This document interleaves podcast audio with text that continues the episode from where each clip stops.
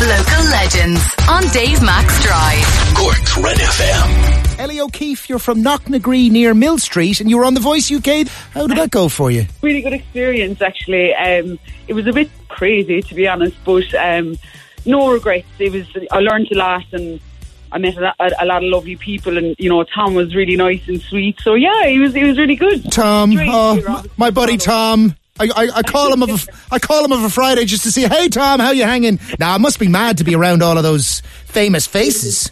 It is, you know, it's very surreal. Like when I got through with the blind audition, I was just like, when I kind of walked off the stage to my sister and my parents, I was just like, I was in disbelief that it just happened. I felt like I watched it back on Yeah, yeah, yeah, yeah. Did you feel Yeah, like pinching yourself and going, is this the Matrix? Is this really happening? I can't. What's going on, Ted? Literally, yeah. It's, Uh, it's kind of hard to. It's very overwhelming. Like, I'd imagine. I presume you applied for it and then they get back to you and then you come on and then you hope it all goes well for you from there.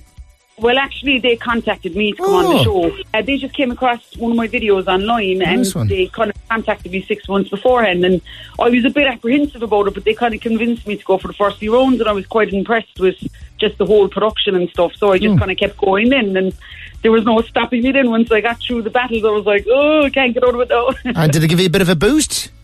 Oh, absolutely. It was brilliant. Like, Hmm. I mean, it was the most nerve wracking thing I've ever done in my life. And I felt like, you know, when I finished the show, it was just like, oh my God, I can do anything because it was just so, it was really difficult, like it was, but it was, it was worth it because I learned a lot about myself. And yeah, it's like, it's a big thing to do for any artist, to be honest. It's very nerve wracking, yeah.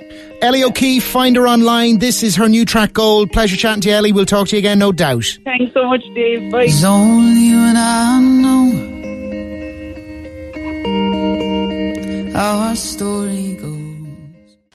Thanks for listening to this Red FM podcast. Don't forget to subscribe and check out redextra.ie for more great Red FM content.